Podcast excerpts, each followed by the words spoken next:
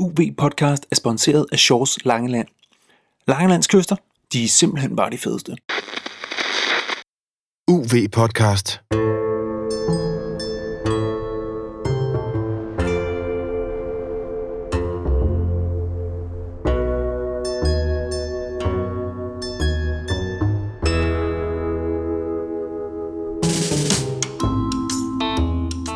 Velkommen til Universitetets podcast om undervandsjagt, fridykning og snorkling. Din vært er Morten Rosenvold Villassen, forfatter til bogen Undervandsjagt og forfatter til Hold vejret, en bog om fridykning.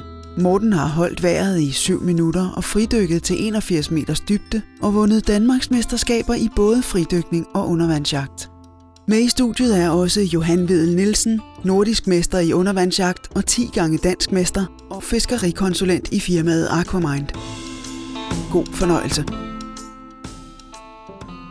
Goddag og velkommen til UV Podcast 54, der handler om EM i undervandsjagt. Og denne del, som er anden del, er omhandlende konkurrencen, altså selve de to konkurrencedage, hvor at vi dykkede på henholdsvis Langeland og Sprogø, og kvinderne dykkede på Langeland og Nyborg. Og øh, det er jo øh, anden del af en, en tredelt øh, serie, hvor nummer 53 det handlede omkring forberedelserne til EM. Nummer 54, som du lytter til nu, handler om selve konkurrencedagene til EM. Og nummer 55 handler om ulykken og øh, hvad der så skete i den forbindelse, som også var en del af EM. Men for at der ligesom, øh, vi giver plads til det hele, vi giver både plads til ulykken, og vi giver plads til konkurrencen, og forsøger ikke at ignorere noget som helst, men ligesom dedikerer et afsnit til, til hver del, så vi valgt at gøre det på den her måde. Så altså UV Podcast 53, 54, 55 handler om henholdsvis forberedelserne, konkurrencen og ulykken, der skete til EM september 2019 i Danmark. Og øh, jeg har Johan med mig her igen. Hej Johan. Hej Morten.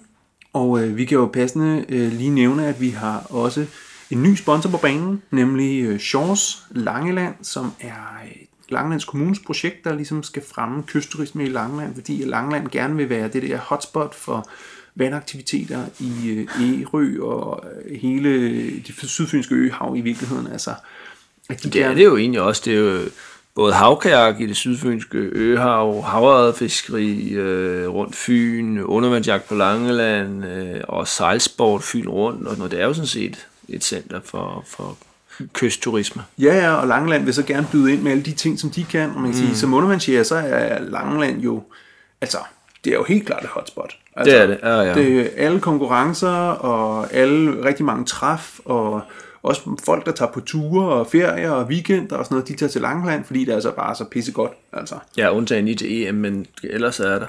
Ja, det viste jo faktisk, at, at, at der var, det var faktisk lidt udfordrende, men jeg vil stadig sige, at det, var, det er stadig et af de bedre ja, jo, steder jo, jo, i Danmark. Der blev altså. også fanget fine fisk. Så det, det der blev jo fanget fisk, det var bare ikke lige så nemt, som det plejer. nej, nej, det var ikke så nemt, som det plejer, nej. Man kan sige, undervandsjægerne på Langeland, de kender jo primært sydlige og østlige øh, del af Langeland, men altså, der er mm. kyst hele vejen rundt, og der er helt sikkert nogle fede steder. Jeg ved faktisk, der er nogle rigtig fede steder, som jeg aldrig personligt har været, men uh, som jeg godt kunne tænke mig at udforske og sådan noget. Men jeg tror virkelig, der hvad, er... Hvad er det for nogle steder? Jamen, det er sådan nogle uh, listige havrede spots og uh, ting og sager, jeg har, oh. har fået fra... Uh, fra folk, der har visket mig det i ørerne, som jeg ikke lige visker videre i podcasten. Ah. Vi kan lige slukke for mikrofonerne, så kan du godt... Ja, uh... ja. anyway, så er det altså Shores, der sponserer øh, de næste to afsnit, altså 54 og 55. Og det passer meget godt, fordi Shores jo også var sponsor af selve EM og involveret i planlægningen og organiseringen og støttet op omkring det. Men øh, i dag skal det handle om konkurrencen, og jeg tror faktisk, inden vi går til det, så skal vi lige have siden sidst. Og Johan, du har snakket telefon. Jeg har, ja, først og fremmest så hørte jeg jo UB podcast 51 og 52 med øh, Finn Hvid, og jeg må jo sige, at det er bemærkelsesværdigt, så, øh, så høj kvalitet, der er på de podcasts, når jeg ikke er med. Jeg vil sige, det er jo nok de bedste, der nogensinde er lavet faktisk, i hvert fald hvis man øh, kategoriserer det ud fra graden af, røverhistorier. Og det, en af de ting, Finder sagde, det var jo også, at han har fanget en torsk på 140 cm ved Nyborg. Og så tænkte jeg sådan, Nå, 140 cm, men er det en 10 kilos? Eller hvad, jeg har selv fanget nogle på 10 kilo, jeg tænkte, de skulle da ikke så langt. Og sådan Så, så googlede jeg så en torsk på 10 kilo, den, den er 90 cm. Ja. Aha. Nå, så jeg, det, det var fedt, det var med en stor en. Så snakkede jeg så med Henrik Karl på, øh, på Statens Naturhistoriske Museum, som står for Fiskeatlas, som ved en hel masse om øh, fisk. Og særligt store fisk, ikke? Han særligt store fisk, og han er meget, meget ivrig ja. lystfisker ja. selv også. Og sådan noget. Og han sagde, øh, ja det første han sagde, det var, det, kan, det er umuligt at sige, for det kan variere helt enormt meget. Hvis den har roven, så kan den måske veje 10 km mere, end hvis den ikke har roven, og hvis den er i god kondition og dårlig kondition og sådan noget. Så, med, altså med alle, hvad skal man sige, men Finn Hvid sagde faktisk, at den var tyk. Ja. Huske. Så den har nok ikke været i dårlig kondition. Så, men han sagde 25-30 kilo. Mm. Og, øh, og det vil og med potentielt den godt kunne have været større, ikke? Altså det vil ja, sige, det kunne have været en potentiel all-tackle Danmarks rekord. Ja, ja, ja. Øh, og Finn øh, Hvid sagde jo også, at den dækkede ligesom taget af en Maurice Mascot. så, den, så uanset om den har været 140 eller 135 eller 145, den har været en kæmpe, kæmpe ja, ja, fisk. Og uden tvivl øh, jo, altså Danmarks rekord er 16 kilo. Ja, for, nej, 14 kilo for undervandsjagt. 14 kilo for undervandsjagt. Ja. Og øhm, ja, ja, Den er helt sikkert større end det. ja, helt sikkert. Altså, og, og meget, og sandsynligvis øh, 10 kilo større Ja, end det. Eller mere, 15 kilo måske. Det er jo helt enormt, altså. Det er, jeg undrer mig over, at han ikke har vejet den. Hvis jeg fangede en fisk i den størrelse, så vil jeg veje den. Ja. Det kan jeg godt uh, sige med det samme. Ja, men øh, vi, vi, vi prøver at se, om vi kan skaffe noget, øh, et foto af den, eller et eller andet, eller sådan noget, men øh, den, øh, det er i hvert fald en vild stor fisk, han har fanget. Ja, det kan vi sige. Det kan vi godt det, sige. Det kan vi afsløre. Og det er, hvis ikke man har hørt en af podcast 51 og 52, så gør man så den tjeneste at høre øh, de øh, afsnit. De er øh, helt enormt gode, synes jeg. Ja, men tak. Øh, og jeg skal også sige, øh, jeg synes faktisk også, jeg bør sige, at øh, en lille tak til Sune Rabeck, som øh, dels er undervandsjæger, men som også sidder og klipper og klistrer øh, på podcast, øh, UV Podcast Lyd. Øh, det kan være, at jeg skal begynde at nævne ham noget mere, fordi at det er faktisk en, en stor del af, at UV Podcast ligesom har rykket et niveau op i produktion og lyd og lydeffekter og baggrundsmusik og alle sådan nogle ting. Det er dels Tue Sander, som har lavet al lyden, og så øh, Sune Rabeck, som sidder og klipper og klister det sammen og får, får os til at lyde sådan nogenlunde og klipper, klipper alt det Det er jo en stor opgave. Ja, der er en del vrøvl, der skal klippes væk. Han sendte mig, han sendte mig faktisk sådan en, øh, en lille lydbid på 30 sekunder, hvor jeg bare siger øh, og mm, og ah, og mm, og ah, mm, ah, ah. Virkelig skægt. Det må jeg lige prøve at, at dele. Det, Det bliver sådan en... Øh. Det er inde i en lukket Facebook-gruppe, hvis man kan høre Morgens stønne i 30 sekunder. ja, ja men det, ved jeg, det ryger ind i vores øh, Facebook-gruppe. Og lad os lige nævne den, nu vi er i gang. Hvis du gerne vil støtte UB Podcast og bakke op omkring øh, vores arbejde, så kan du gå ind på ubpodcast.10.dk, og så kan du støtte med et valgfri beløb derinde. Og øh, vi har tidligere sammenlignet os med Henrik Fortrup fra Born Unplugged, og han gjorde faktisk det øh, senest nu her, at øh, fordi de havde mistet en sponsor, og sagde, nu fortsætter vi simpelthen ikke, hvis ikke der er flere, der melder sig til. Og så bare sådan overnight, for jeg ligesom holdt øje med det, så har de simpelthen fået, gået fra 700, der støttede dem inde på 10.dk, til nu 1096, der støtter dem inde på 10.dk. Og det, øh, det er altså virkelig vildt, at hvis man bare opfordrer folk til at sige, så nu øh, skal I altså til at komme til tasterne for at lægge en 5 eller 10 eller et eller andet, og så, øh, så stor respons er der. Jeg er godt klar over, Trusler, trusler virker. Ja, trusler virker. Vi udkommer simpelthen ikke mere. Hvis det. Sådan er det ikke en UB-podcast. Vi har, øh, vi har sponsor til de næste to, to afsnit, tre afsnit måske, og, øh, og skal nok finde en løsning endda, men, øh, men det er helt klart, at det vil, øh, det vil tage en lille smule af presset, øh, hvis, øh, hvis der kommer flere ind på 10.dk, og så bliver man jo også inviteret til den der Facebook-gruppe. Hvor man kan høre Morgens i 30 sekunder. Ja, og man kan se ekstra bonusmateriale og videoer og ting og sager, som vi ikke offentliggør andre steder. Blandt andet har jeg også tænkt mig, at de der Tune-videoer, de bliver klippet sammen, og så bliver de kun lagt derinde i, i Facebook-gruppen. Så det bliver sådan et VIP derinde. Så hvis du gerne vil være UV Podcast VIP, så er det altså uvpodcast.10.dk. Alright. Nu skal vi til at snakke om EM og konkurrencen. Det første, vi skal høre, det er et lydklip faktisk fra konkurrencedagene. Det er efter dag 1, hvor øh, du og jeg er færdige med at konkurrere. Vi har været i bad. Vi er fuldstændig ballerede. Øh, det er sent om aftenen, øh, kvart over ni eller sådan noget. Og, øh, og vi skal til i seng. Men vi tager lige sådan en, en hurtig, øh, hvordan gik det i dag, Johan? Men den, øh, nu spoler vi lige øh, tiden øh, øh, 6 måneder tilbage, og så hører vi den bid nu her. Nå, hvordan gik det i dag, Morten?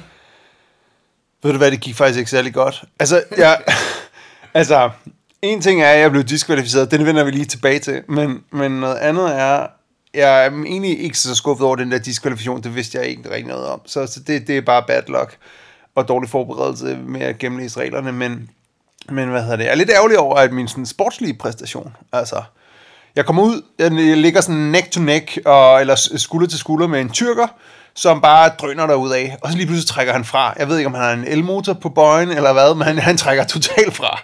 Og jeg tænker, han sætter tempoet ned, og lige om lidt, det der kan man ikke holde. Vi havde ligget langt, eller sådan, de første 100 meter havde vi ligget helt ved siden af hinanden. Ja, ja. Så trak han bare fra. Og han, han trak så meget fra, at han var 150 meter foran mig, da vi nåede hen til den samme sten, som vi svømmede hen til. Han dykkede, og han dykkede, og så da jeg kom derhen, så var han færdig med at dykke der, øh, og så svømmede han videre. Og så tænkte jeg, fint nok, jeg ved, at der er, godt kan være torsk her inde i, i, i stenen, sådan virkelig små øh, læstige huler. Mm. Så lå jeg der en halv time, og så fandt jeg sådan et lille mørkt stykke fiskeskin, så jeg tænkte sådan, den der hule, yes, og der er en torsk her og sådan noget. Så mistede jeg så den hule af syne, for det var lidt dårligt sigt og lidt strøm, og brugte en halv time på at finde den lille sprække igen, hvor jeg kunne se den der fiskeskin der. Så viste det sig at være en ål. da jeg så fik lyst ordentligt inde i den der øh, hule der, så, var- så var det halen af en ål, jeg havde set, og ikke halen af en torsk. Øhm, og det var til mit forsvar også en meget lille sprække, men det var kraftet med surt at have brugt så meget tid på det.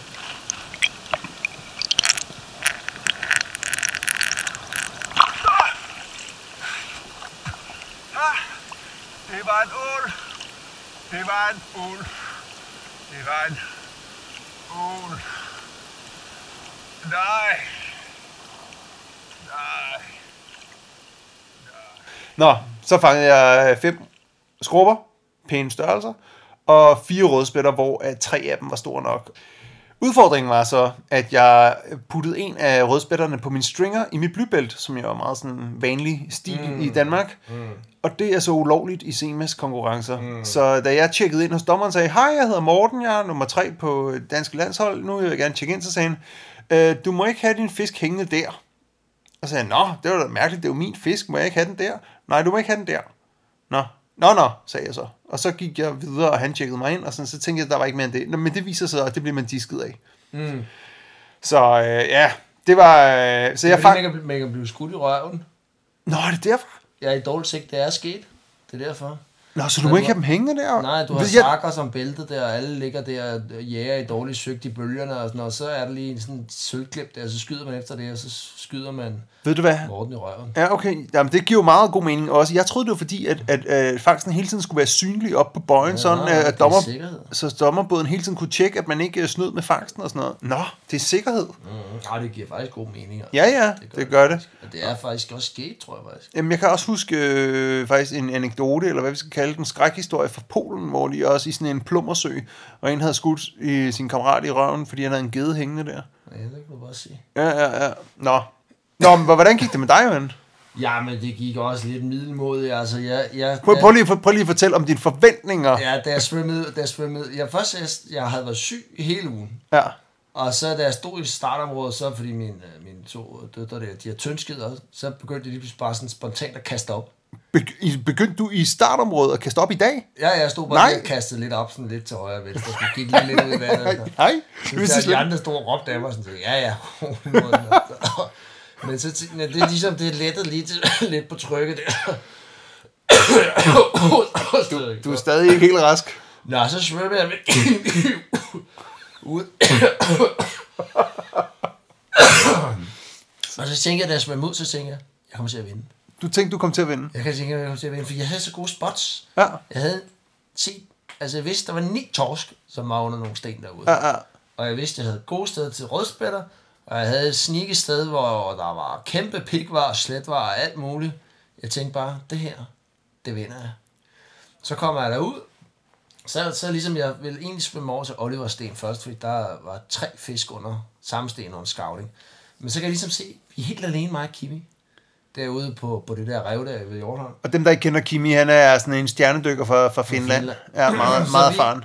Så vi, øh, så tænkte jeg, ah, han, og han, Kimi, han havde skulle over til det. Mine andre spots kunne jeg se. Så tænkte jeg, så starter jeg sammen med Kimi, sådan, så jeg ikke han når at fange alle fiskene. Så tager jeg den der anden sten bagefter.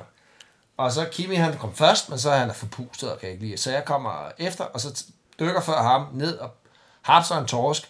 Og lige hurtigt viser ham den for at stresse den, og så tænker jeg bare, det går pisse godt, mand. Nå, så dykker jeg lidt mere rundt, så Kimi skyder også en. Så tænker jeg, nu har vi tjekket det her igennem. Nu må jeg hellere komme over til den anden der. Så da jeg kommer tættere på, så kan jeg godt se, at der ligger sgu godt nok en bøje mistænkeligt tæt på.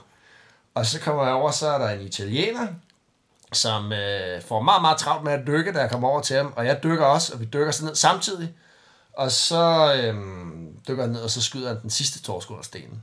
Så har han tømt den. Så tænker jeg, satans også, altså. Han har så skudt to torsk, som jeg selvfølgelig ville have fanget, hvis jeg havde kommet først. Nå, men så svømmer jeg så over til mit tredje sted. Han var tomt. Så svømmer jeg tilbage til italieneren, fanger nogle rødspætter, svømmede op, fanger nogle skrubber. Og så skulle jeg ud på mit varsted. og første lykke på varstedet, så ser jeg et aftryk af en big var, så tænker jeg bare, du, der er de hjemme. Fortæl lige om forberedelsen på dit varsted. Jamen, det, det, det er et sted, hvor det går fra, fra stenbund over i sådan lidt blød sandbund. Og så lige i kanten, der er lige en meter med vargrus, som er helt perfekt. Og da jeg så det, så... Først så var der en bigvar, så tog jeg med hånden, så tænkte jeg, ej, jeg finder sgu aldrig det her sted igen. Jeg kan lige så godt tage Altså det under scouting. Ja, ja. Ja. Så var der en ved siden af, så tænkte jeg, ah, den kan jeg også lige tage med. Så tænkte jeg, ej, det kan sgu da være, det er et vildt godt sted. Så kigger jeg lige, så var der en tredje pigvar også, og det er sådan en halvanden kilos. Nå, så smed jeg de der pigvar igen. Så øh, Kalle, han havde været- været ude og tjekke det for mig her under scoutingen også. Så siger han, ah, han har set en kæmpe sletvar. Og munden, den var på størrelse med hans hånd. Hold da kæft. Og jeg kommer derud, dykker ned og ser en pigvar aftryk og dykker rundt, og der er aftryk over det hele. Og øh, ja, der, ja, der er sgu ingen pigvar. Altså. Så fanger jeg en ising, og den viser sig senere at være for lille, og så... Ja, så, så det, jo, det jo sgu det, altså. Så, Du fik øh, 9.500 point eller sådan noget. Ja, Ja, og vinderen øh, Oscar, han fik 25 eller sådan noget. Ikke mere? Nej, nej, nej. Italienerne og spanierne er dem, der har fanget bedst, ikke? Og Oscar, som er den, der har fanget allerbedst, han har indvejet fem torsk og fint med øh, fladfisk, og han har så øh, landet 25.000 point. Ja. ja okay. Så hvad har du så? Der får du sådan noget 40.000, eller 40, 40 40, procent, ja. 40 procent, ja, fordi øh, systemet er sådan, at nummer et får 100 procent, og så øh, får man så en procentdel af, af det, alt efter hvor mange point man har skrabet mm. sammen. Mm. Ja. Nej, altså det, det bliver jo totalt, men altså Kimi og, og Matti har jo overrasket positivt. De ligger sådan noget en, som en 7. 8. plads øh, mm. lige i øjeblikket. Men øh, og det bliver spændende i morgen, fordi der er jo en dag i morgen, der skal du dykke, men det skal jeg ikke, fordi øh, dels er jeg blevet disket, men, men faktisk skulle jeg heller ikke dykket øh, alligevel, fordi at vi har, øh, jeg synes, jeg venter lige til du har hostet færdig. Det er da aldrig det er dig, der, der skal melde dig syg? Det er de nok ikke komme. Men, men, men spørgsmålet er, Johan, er du ikke blevet så syg nu, at jeg skal afløse dig i morgen? Nej, jeg, jeg, hoster kun at brække mig, så det er okay. jeg kalder en koldstart ligesom en gammeldags dieselmotor, den siger også sådan, når den starter. Nej, vi har det system, at der, der er tre øh, deltagere på landsholdet. Og så er der en fjerde, og det er reserven. Og reserven får lov at dykke på dag to, hvis alle... Nej, hvordan er det? Ja, hvis ikke alle tre er i top 20. Ja, lige præcis. Hvis alle tre er oppe i top 20, så skal reserven ikke dykke, fordi så skal alle have muligheden for at placere sig.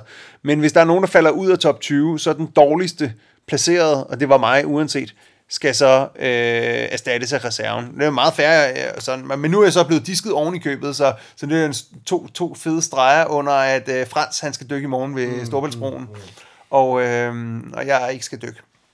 Så man kan sige, det er fair nok, og det er et udmærket system, synes jeg. Det er bare pissirriterende, der rammer mig. Men, øh, men uanset, så skulle jeg ikke dykke, fordi jeg skulle diskes. Nå, ja, sådan er, sådan er livet. Vi skal, vi skal have mad nu. Ja. Ej, det bliver sgu spændende i morgen. Har du en god plan?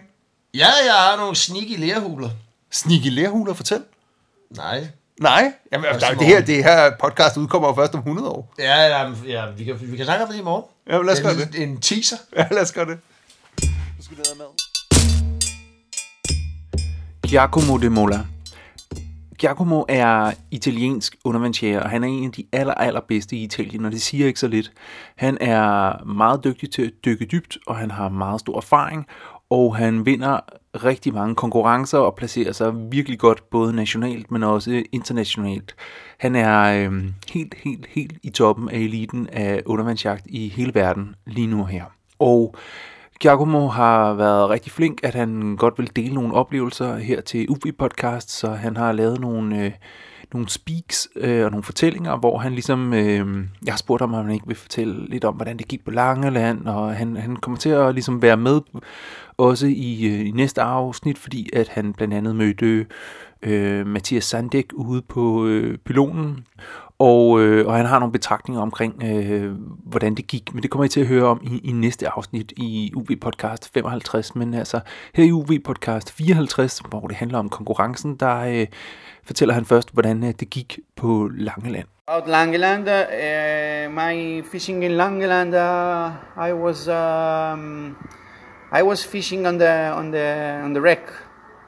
So I was going swimming, swimming, swimming on the wreck and uh, south there, and um, and I was I had seen very good the wreck on the days before. So I was seeing I was knew exactly when I was going down where uh, where to go, and I had four or five uh, holes and I catch this fish even with all the other people coming swimming and uh, and um, so this was the key. And but the other guys uh, Italian they went uh, outside one of them went outside on on rocks of 20 around 20 meters on on uh, alone rocks. And they catch there the codes. And uh, and the other guy we found uh, some rocks uh, in uh, nine meters something like this that had holes and um, and we found some codes there. So we fish in this we, we make we made uh, three different strategies. And um, it was uh, was the, the, our strategy. I mean no no no one of the athletes uh, going on the same spots of the other one. And uh, and uh, and three different uh, kind that could could go good to one but not good to the other one but uh, it was imbalance no for team Og når man ser på, hvordan Giacomo og det italienske landshold, som bestod af Giacomo og øh, Valerio Losito og Stefano Cloud, hvordan de placerede sig, så er det imponerende. Altså, de, øh, de, de placerede sig nummer 2, nummer 3 og nummer 4 med stort set lige mange point. Og øh, de fangede alle sammen øh, 4-5 øh, torsk, og øh, fint med, med fladfisk også. De havde forberedt sig rigtig godt, og øh, Giacomo lå også til at vinde det hele, øh, hvis, han, hvis øh, dag 2 ellers var blevet gennemført som konkurrencedag. Men øh, her efter dag 1, så, øh, så lå de altså øh, alle sammen med, med rigtig, rigtig flotte fangster. Øh, og, og på meget forskellige vis havde de ligesom fundet dem. Ikke? Altså Giacomo havde været nede på vraget nede sydpå og, og fanget sine torsk der, og Valerio Lucito havde ligget ude på 20 meters dybde ud for Langeland på nogle øh, single rocks, som han beskrev det. Og, øh, og så, hvad hedder det, Stefano Cloud, han lå så inde og konkurrerede blandt andet med Johan lidt tættere på land på en 7-8-9 meters dybde, hvor der var nogle huler i nogle øh, stenbunker, der lå derinde. Og så er det faktisk også vigtigt, at vi kommer omkring øh, kvindekonkurrencen, fordi at, øh, ja, altså, af gode grunde så deltog hverken jo han eller jeg jo i kvindekonkurrencen, men det foregik jo samtidig med, at, øh, at vi var i vandet. Kvindernes område, det var det sydlige Langland nede ved Guldstav, og vejret dernede, det var vildt hårdt. Altså øh, vindretningen var bare mere... Øh, Øh, skånsesløs dernede, og øh, der var rigtig mange, der blev søsyge og dårlige, og det var virkelig, virkelig hårde forhold, dårlig sigt osv. osv. Men efter dag 1, så var danske Majbrit altså øh, i spidsen af konkurrencen. Øh, Majbrit havde fanget torsk, og måske skal jeg lige introducere Majbrit. Hun er veteran.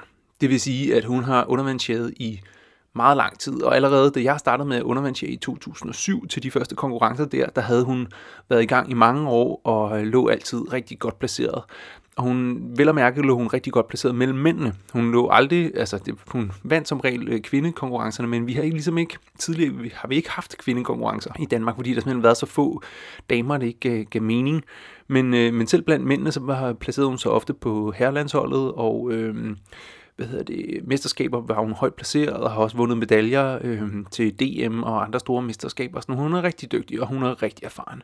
Og hun har altså fanget torsk øh, nede øh, i det, det sydlige Langland, og hun har også fundet god fladfisk, og hun lå faktisk med en ret god maven ned til de spanske øh, damer, der lå på anden, tredje pladsen og 6. pladsen. Så det var bare øh, super fedt, og at øh, Majbrit gjorde det så godt, og det endte jo faktisk med, at, øh, at fordi at øh, dag 2 blev aflyst på grund af, at, øh, hvad hedder det, at øh, ulykken, som vi hører om i UV Podcast 55, så ender det jo faktisk med, at Majbrit vinder øh, Europamesterskabet, hvilket er øh, helt vildt, altså at det første Europamesterskab, der bliver afholdt nogensinde øh, for kvinder, at der øh, har vi altså en dansker, der vinder det, og det øh, i lyset af alt det med ulykken og og sikkerhed og alle de mm, tumult, der er der, så er det totalt blevet overset, og det er faktisk vildt synd for øh, Majbrit, fordi det fortjener hun faktisk at få øh, en øh, skulderklap og en klapsalve og en øh, alt muligt hæder for. Øhm, og hun har selvfølgelig fået sin medalje og sin titel og så videre, men, øh,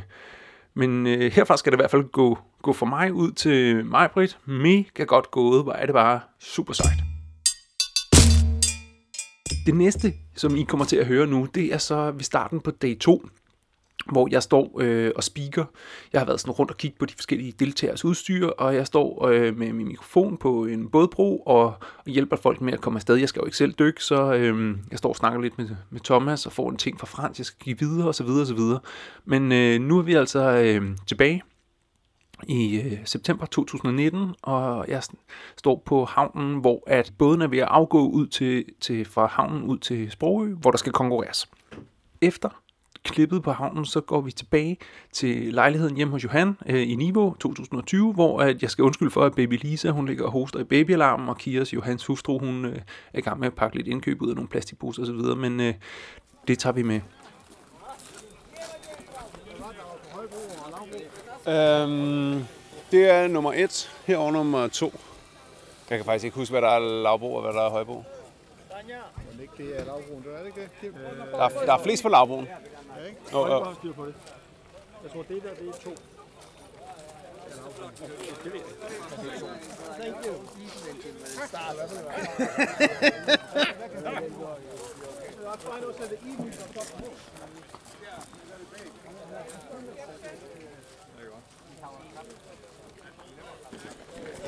Nu er starten ved at gå. Det er... Øh, folk har allerede valgt, om de skal starte i område 1 eller område 2. Og for dem, der kommer under området ude ved Sprogø, så øh, område 1, det er ved Lavbroen. Skal jeg tage den herfra? Hvis du at bruge så... Ja, ja, den giver, jeg tror lige, jeg har fundet ham. For dem, der kender området ude ved Sprogø, så er hold 1, de starter simpelthen ved Lavbroen, og hold 2 starter ved Højbroen. Men man starter ved Sprogø, og man må gerne bytte, så man må gerne svømme fra den ene område til det andet område, og så slutte det andet sted. Sådan var det ikke i går øh, ved Langeland. Men danskerne, der skal nu, det er altså Johan og Frans og Thomas Brogaard, Og de starter alle sammen ved område, område 1. Og øh, medieholdet har puttet droner i luften nu, og båden er ved at blive pakket, og folk står med deres øh, gear på. Og, og det er meget skal vi har været rundt og sådan kigge på de forskellige øh, bøjer. Det er helt tydeligt, at øh, italienerne de har taget meget lange bøjeliner med, og meget, meget korte harpuner. Øhm, og det giver jo en indikation om, at de skal dybt på vrag, og de skal dybt i huler øhm, og skyde torsk. Og så øh, spanjolerne har øh, kortplotter og øh, øh, GPS'er og så videre på deres øh, bøjer med 9 volts batteri og sådan noget, så de kan holde øje med, hvor de øh, befinder sig på søkortet og sådan noget. Det er også meget vildt. Øhm, så der er, selvom vi alle sammen har samme øh, svømmebøjer, som er blevet udleveret af sponsorerne, så, øh, så er øh, bøjsetup'et meget forskelligt, og også valg af harpuner meget forskelligt. Der er nogen, der har taget lange harpuner med, og nogen, der har taget kort harpuner med, og det siger ret meget om, hvor folk så skal dykke hen. Kommer der lige en drone henover igen og summer. Ja, det er et stort medie-setup. Øh, øh, særligt for sponsorerne, som prøver at få så meget øh, footage ud af det som overhovedet muligt. Og temperaturen er faldet drastisk. Altså, det er meget stille vand, men det er, det er relativt køligt. Så øh, jeg tror, vi kommer til at have vandtemperatur derude omkring 14 grader eller sådan noget, hvilket bliver rigtig koldt for nogle af de her middelhavstykker. Men øh, jo ikke skræmmer en dansker eller en nordisk stykker.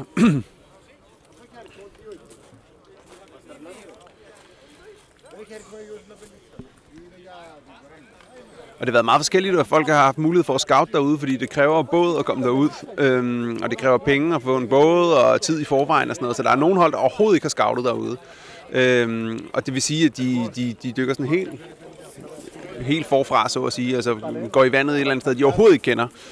Men sammen med 70 andre, som så kender området, fordi at de har scoutet derude. Øhm, og så er der nogen, som bare har dykket derude og dykket derude og dykket derude og virkelig fundet mange ting og øh, har alle mulige positioner på deres GPS'er og bare skal ud og tømme de der huler for torsk eller hvad de nu skal have. Sådan. Så det bliver meget, meget, meget spændende at se, hvad, de, hvad det ender med, at de får samlet op i sidste ende.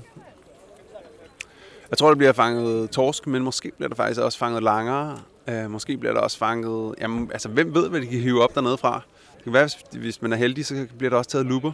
Jeg håber virkelig, der bliver taget noget spektakulært derude. Og så skulle vi jo dykke dag to, eller det vil sige, du skulle dykke, jeg skulle jo ikke dykke af gode grunde. Mm, jeg har jo både disket og afløst af Frans Boris og så videre, og så, så galt det om at komme til Storbælt. Og jeg skulle så ombord på en skonnert i stedet for, sammen med alle VIP-kaptajnerne, og så sejlede vi rundt omkring. Ja, og, de tykke gamle mænd fra Semas. så sejlede vi rundt og tilså atleterne, og, og, og så, hvordan de dykkede i overfladen og, og sådan noget. Det var en flot dag, super, super flot dag. Helt mm. øh, spejlblankt vand og høj sol og, og sådan noget. Så det var, øh, det var faktisk en fornøjelse at være ombord på sådan en skonnert og tøffe rundt øh, langs Storbæltsbroen. Øh, og jeg fik også en lille tur med Claus Knudsen, så er jeg øh, i hans, øh, hvad hedder det, rib, så jeg var sådan helt tæt på og sejlede rundt. Det var ret fedt faktisk at følge med der. Mm. Men, øh, men du starter, hvor starter du hen, Johan? Jeg starter ved lavbroen. Ja. Jeg, ja der, der er jo øh, vildt mange tors der på pille 678, og øh, det er sådan et rimelig velkendt øh, fænomen, så... Øh, men altså, øh, der var heller ikke sådan, altså, særlig mange torsk øh, ved Sprogø, som hvad der ellers kan være. Altså sådan hele Nordmålen var faktisk sådan rimelig sløv. Øh, så er der selvfølgelig møllerne, og så var jeg godt klar over, at der selvfølgelig også var nogle torsk på, øh, på, øh, på piloten, men der, øh, der er for dybt, synes jeg, til mig, ikke? 25 og dårlig sigt, og synes jeg også, at der var, altså jeg har kun set små torster. Der er så også åbenbart store torsk, viser det sig, men jeg har, altså når jeg har dykket, der er kun set små torsk. Så jeg startede ved lavbroen, og øh, man kan sige, øh, jeg, jeg klarede mig jo noget middelmådet dag 1, i forhold til, hvad jeg havde håbet på i hvert fald. Så ligesom alt, al øh, nervøsitet og sådan noget var jo ligesom bare væk. Ikke? Nu, mm. nu kunne jeg ligesom bare hygge mig. Altså dag 1, det, det var jo sådan meget øh, stress og sådan noget. Ikke? Og så dag 2, så var jeg ligesom sådan, jeg var godt klar over, jeg kommer ikke til at vinde. Mm. Nu- kan du huske, øh, hvilken plads du lå på efter dag 1? Nej, men jeg var ikke engang kommet i top 10. Øh, Måske ikke engang top 20, eller hvad? Nej, jeg havde mange en torsk, jo, hvilket der var mange, der ikke havde, men mm. så var der øh, en af mine, øh, min ising var for lille, og den ene rødspætte var for lille, og så det, jo- det er jo gået sådan ret, ret dårligt i forhold til, hvad jeg havde håbet på, men øh, jeg, jeg ved faktisk ikke, hvad jeg blev. Men Nej. det var ikke, øh, ikke i nærheden af, hvad jeg havde håbet på. Vi kan lige finde uh, tallet frem. Jeg tror, det var, jeg tror, det var lige omkring top 20, 22 eller sådan Ja, noget. ja, ja, det skal nok passe. Men det var i hvert fald, øh, så, så, så der var ligesom ingen, ingen stress på. Så jeg tænkte, nu svømmer jeg ud til pil 7, der havde jeg ligesom set nogle rigtig flotte, store torsk der på, hvad bliver det, øh, ved østsiden af pil 7, der var ligesom et stræk, hvor jeg ligesom havde, fordi der, jeg har set rigtig, rigtig mange torsk, så jeg var godt klar over, at det, det drejer sig ikke om at fange fem torsk, det drejer sig om at fange fem store torsk, fordi man må kun veje fem ind, men man må også kun fange fem. Mm. Så man må ikke fange seks torsk, og så veje fem ind. Nej, nej, fordi der er en, en, en lov, lovgivningskvote på fem torsk. Nej, men også Semas har også, Nå, øh, Semas har også, har ja, en, ja. Nej, der var faktisk, på det tidspunkt var der jo egentlig en backlimit på syv, tror jeg. Okay, jeg kan faktisk ikke huske Men, I, men, I hvert fald øh, til konkurrencen anyway, må du kun ja, du må fange. kun fange fem af hver ja. art, altså også kun fem skrubber og sådan noget. Så, øh, og, øh, og så skår starten, og, og der er så to tredjedel, eller måske tre fjerdedel, der starter ved lavbroen. Øh, så jeg tænkte, det bliver bare virkelig gedemarked det her. Og alle starter med at svømme til pille 8. Jeg var fuldstændig overrasket. Jeg lå helt alene ved pille 7. Der var ingen, der svømmede til pille 6. Og så var der mig og en fra Sydafrika, der svømmede til pille 7. Og alle de andre svøm- svømmede til pille 8. Nå, okay. Der var lige, alle havde åbenbart lagt mærke til, at det var lige sådan lidt marginalt bedre. Ja, ja. Og så kom de bare til at ligge 30 mand. Oven i hinanden og ødelægge det for hinanden. pille 8. Og øh, alle de store ser nogle scouting der ved pille 7, de, de var der ikke rigtig. Så fangede jeg en, Ja. og øh, så tænker jeg, skal jeg... Nå, men så, så tænker jeg, nu svømmer jeg ud til mine, øh, til mine øh, lærhuler. ja. Og lå de? Øh, de lå længere ude. Nu bliver der helt stille, og Johan kniver øjnene sammen og kigger på mig, som om... Nej, de lå længere ud. De lå længere ud. Men jeg svømmer forbi pille 8, og så kommer jeg derud af, og så tænker jeg, der er helt sikkert ikke nogen, der har fundet de her, øh, de her lierhuler. Og så ligesom det med ham der italieneren, der, der nappede fiskene for Oliver Sten, så da jeg kommer derud, så tænker jeg, det er sgu da mærkeligt, der ligger øh, en, en boy fra, fra Savi Blanco fra Spanien lige oveni der, hvor jeg skal til at dykke. Og så kan jeg godt se, at der er kommet over sådan med GPS'en, og kan se, han ligger lige oven på den første lærhul. Så han har fundet lærhulerne også. Ja, han har også fundet lægehuller. Han er selvfølgelig også dygtig til at scoute. Nå, så jeg svømmede bare, øh, der var tre, som ligesom kom, så jeg svømmede bare forbi ham. Mm. Og så var jeg godt klar over, han havde selvfølgelig fundet de andre også, fordi hvis du ligesom har fundet en, så finder man de andre også, fordi der er sådan lidt system i, de er sådan ligesom en meget langskående sprække der. Og øh, så, øh, så er det jo sådan noget med at svømme om kap, og så dykke til, i strøm, og så dykke til 16 meter. Sådan. Og øh, så kommer jeg Og ned. hvordan var, hvordan var øh, sigten og strømmen? Og Ja, der var svag nordgående strøm, Okay. og, og sådan normal sigt, vil jeg sige, på Storvæld. Så det var ikke sådan, man kunne ikke se det overhovedet fra overfladen. Mm. Men, øh, men, men måske 5 meter sigt eller sådan noget. Det lyder fint. Ja, så, så kommer jeg ned på hule nummer to, og den er tom. Og jeg kan se, at der er støv i den, så Savi Blanco har været der. Og jeg tænker, så satan helvede. Så kommer jeg op, og så kan jeg se, så dykker han på nummer tre hule. Ja. Nå, så svømmer jeg videre til den fjerde, som så er på 19 meter, og er på størrelse med en, en, øh, ja, en, en håndbold måske. Ja. Et lille musehul, som, ja. hvor der bare er en kæmpe hule bagved, og så står der en torsk i, hullet. Og jeg kommer ned, og torsken står med hovedet fremme, og så tænker jeg, det er jo bare home run det her. Og så skyder jeg forbi. Så skulle du forbi Torsten. Ja, Ja. den står helt stille. Ja. Og, øh, og det er ikke, den river sig ikke, og sådan, jeg skyder bare sådan helt honest, helt ved siden af. Det sker aldrig for mig, men øh, det gjorde så det. Ja. Og den svømmer ind i sin hule, og den er kæmpe stor. Altså hulen. Ja. Ja. Altså så hullet er som en håndbold, men øh, inde bagved, så jeg prøver, så prøver jeg armen se, jeg tænker, ej, jeg kan nok nå ind til den. Det, Ja. kan, det kan jeg slet ikke. Du kunne slet ikke nå den med nej, din nej, jeg kan slet ikke nå bunden af hulen. Nå, så tænk, og jeg kan godt ligesom mærke med harpunen, at den ligesom breder sig ud. Mm. Så jeg ved slet ikke, hvordan er der er kommet. Så det, jeg tror, den må have gravet den selv på en eller anden måde. Eller sådan noget. Men øh, jeg ender med slet ikke at fange den der torsk. Jeg dykker en halv time på den. Nej. Og jeg tænker, det var noget lort. Så var jeg ligesom, nu havde jeg ligesom dykket de steder, jeg skulle øh, dykke og sådan noget. Og så skulle Hvor der mange torsk havde du på det tidspunkt? en. En. Der er gået to timer. Ja. Nå, så vidste jeg ude ved pille 15 og 16, der er også torsk. Så svømmer jeg derud, og så kommer jeg ud til pille 15, og så er der så to nordmænd. Mm-hmm. Og det er jo en stor glæde for mig, fordi de siger så, der har ikke været andre. Og så ved jeg godt, når der kun har været to nordmænd, så bør der være fisk tilbage jo. Så første dyk, der skyder han torsk. De ligger der i, i to og en halv time og dykket på, på, et stykke, på et stykke stenbund, der er måske 15 meter bredt. Og første dyk, der finder han torsk. Det var godt at utro. Havde de også fanget torsk? Ja, de har faktisk en hver. Ja, okay. Men de brugte ikke lygter. Nå, ja, det var da skørt. Det er en stor ulempe, Ja, det kan vi godt sige. afsløre, når man skal fiske i huler. Ja. Og, øh, men det er de jo ikke så vant til op i Norge. Jeg husker en gang, der Simon han sagde til mig, det er jo helt skørt i Danmark, det kigger I under sten. Ja. Jeg sagde, ja, det, er jo, det, det, gør, vi, det gør I ikke i Norge, eller hvad? Og, øh, og det gik rigtig godt der, så fangede jeg, så dykkede jeg ud på, så fandt jeg ligesom ud af, ude på siderne, mm. der kom ligesom, selvom der var dykket, så kom der nye torsk ind, så, Okay. så skød jeg en mere, og så kom der nogle flere folk ud til pille 15, så jeg, ah, nu svømmer jeg ud til pille 16. Mm. Så du har du tre torsk? Så er tre torsk. Ja, Ja. Og igen, i første dyk, der møder jeg Brogård. Ja. Og øh, han har fanget et på torsk også. Første dyk, der skyder jeg en igen. Så er du fire. Der er fire, og så fanger jeg en mere. Så jeg, "Nå, nu har Også på jeg... spil 16. Ja. Ja. Og det var meget kort tid, og så tænker jeg, "Nå, det er perfekt, mand. Så var der så... Og det, dem fanger jeg så, jeg fanger fire på en time. Mm. Og så, skulle jeg så, så tænker jeg, "Nå, nu svømmer jeg så tilbage og leder efter fladfisk. Der havde Kalle havde fundet et sted, hvor det væltede rundt med fladfisk. Mm. Sagde han. Ja. Så svømmer jeg tilbage til der, hvor det væltede rundt med fladfisk. Og det var så, altså, der var, det var ved at være ret træt jo, altså. Og Ja, ja, der var så øh, 10-15 meter dybt, og lå og dykket efter fladfisk i strøm. Og der var bare overhovedet ikke nogen fladfisk. Der var ikke nogen fladfisk. Der var ikke fladfisk. Du så ikke nogen. havde sagt. Jeg ved ikke. Han havde set en hel masse fladfisk, Ja, ja, men øhm, det gjorde jeg ikke, kan Nej. man godt øh, afsløre. Og så, og jeg dykkede, og jeg dykkede, og jeg dykkede, og jeg dykkede, og jeg var fuldstændig udpumpet. Og så, så var der en time tilbage, så tænkte jeg, "Ej, nu svømmer jeg ind af, fordi jeg var lige ved at komme for sent jo på dag 1. Der Mm. var jo kun 30 sekunder tilbage af tiden, da jeg kom ind. Så tænkte jeg, "Ej, nu svømmer jeg tilbage, Ja.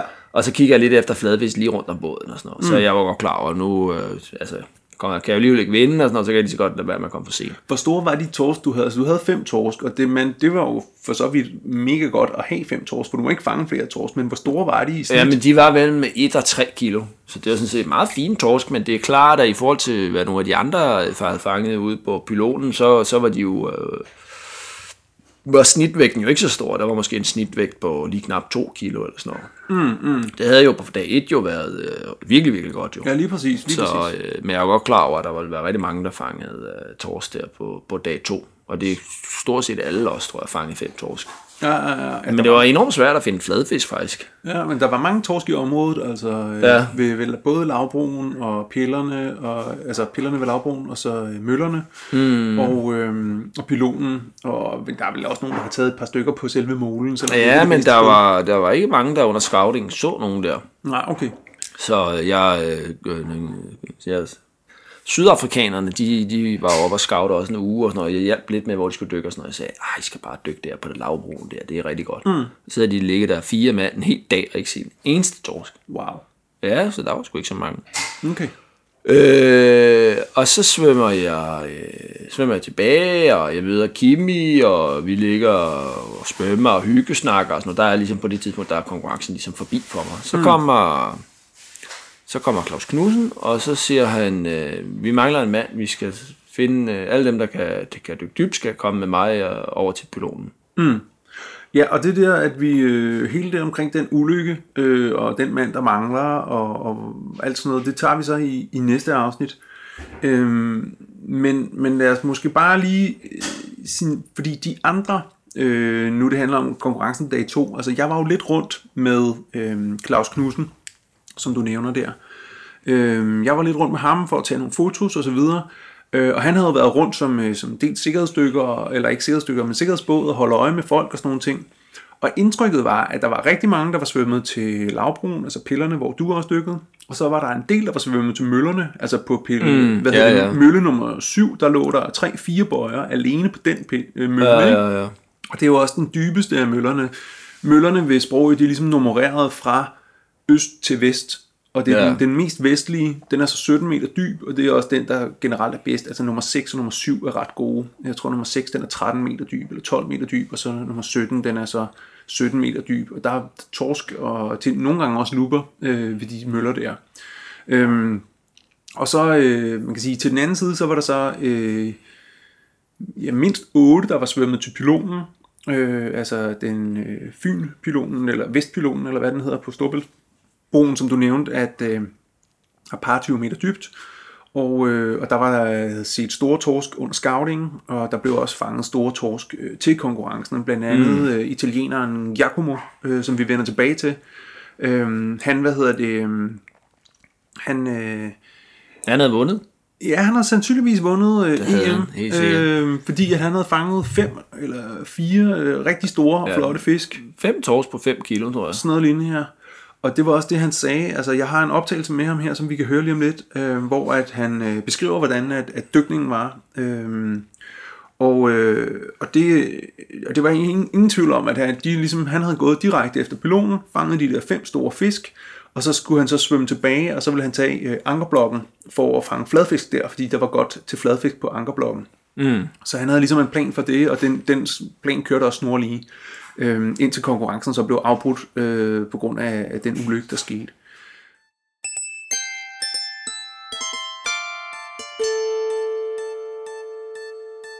Hi, Morten. On the second day on the um, Euro African Championship, uh, I made uh, on the on the um, days before one uh, one risky tactic because uh, um I was wanted to go and I and I have been then then on the um, big pillar. So um why it was risky? It was risky because uh, on the scouting there was some there were some days that the current was very very strong and you couldn't go or you could go but you couldn't come back. So but uh, but there there was uh, the biggest code and. um and so I decided to do this uh, to can win the competition. On the bottom there uh, is around 24 meters deep, and uh, there are some uh, some rocks, and they make very nice holes. And inside the holes was codes of five, six, seven kilos, and um, so I was knew that in that point uh, uh, I could manage to win the day and maybe the competition if uh, if uh, if the other guys um, uh, on the other side was not doing as big fish as mine. In the um, during the day, the day started uh, quite good. was was current, but not so much. So we could uh, go there. We was four people, uh, four or five, I think. And um, one was my um, buddy, Italian buddy, uh, Valerio Losito, and one was one English, and then was Matthias, and then was one Greek that it came a little bit later, I think. I came uh, together with the other guys, uh, and um I could manage to catch uh, the five codes and uh, around one hour, 50 for exactly in, in 50 minutes. In 50 minutes, I did nine dives in variable ballast, and I catch these five codes. I spoke with uh, with uh, Matthias there because uh, we was friend and he, he saw my catch and he was very happy for me and so he told me uh, uh, he, he was happy for me. This so so, so he told me hey go go and win this competition. This was the, the his words. After that uh, I left uh, the pillar and with these five codes and I've been on the second one on the on the pillar um, that um, that is, is is quite shallow there, and I was finding scouting uh, a lot of, uh, flatfish. But in this day was not so so full of this flatfish, so I catch four, and then I swam close to the to the island to um, to see if I could catch uh, others. Uh, but uh, in that point, uh, a boat came to me that told me about the accident and about that the competition was over, and so this is this is it.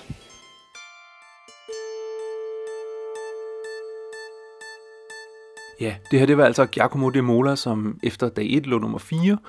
Og øh, italienerne de havde jo som sagt taget anden, tredje og fjerde pladsen efter øh, spanske Oscar Cervantes, der lå nummer 1 efter dag 1, efter hans fangst på Langeland. Og øh, det har været super fedt at få Giacomos historie med her i, i UV Podcast, og han kommer altså også som sagt med i UV Podcast 55, hvor det handler om ulykken. UV Podcast 54 er sponsoreret af Shores Langeland. Shores Langeland er et initiativ, der bakker op om at få flere turister til Langelands kyster. Og som I kan høre i hele det her afsnit, så er der altså god grund til at lægge vejen forbi Langeland og tage ud af undervandsjag. Ja, særligt det sydøstlige, men faktisk øh, hele vejen rundt. Det fås ikke meget bedre for kysten i Danmark end lige præcis ved Langeland. Og hvis du vil være med til at bakke op omkring UV Podcast, så skal du tilmelde dig på uvpodcast.10.dk eller eventuelt sende os et high five på MobilePay, og nummeret det er 27 21 90 43. Og uanset hvordan du bidrager til UV Podcast, så bliver du inviteret til vores VIP-gruppe på Facebook, hvor vi deler ekstra materiale fra podcasten her. Vi høres ved i næste afsnit. Tusind tak, fordi du lyttede til UV Podcast. Du kan finde links, fotos og anden info på uvpodcast.dk.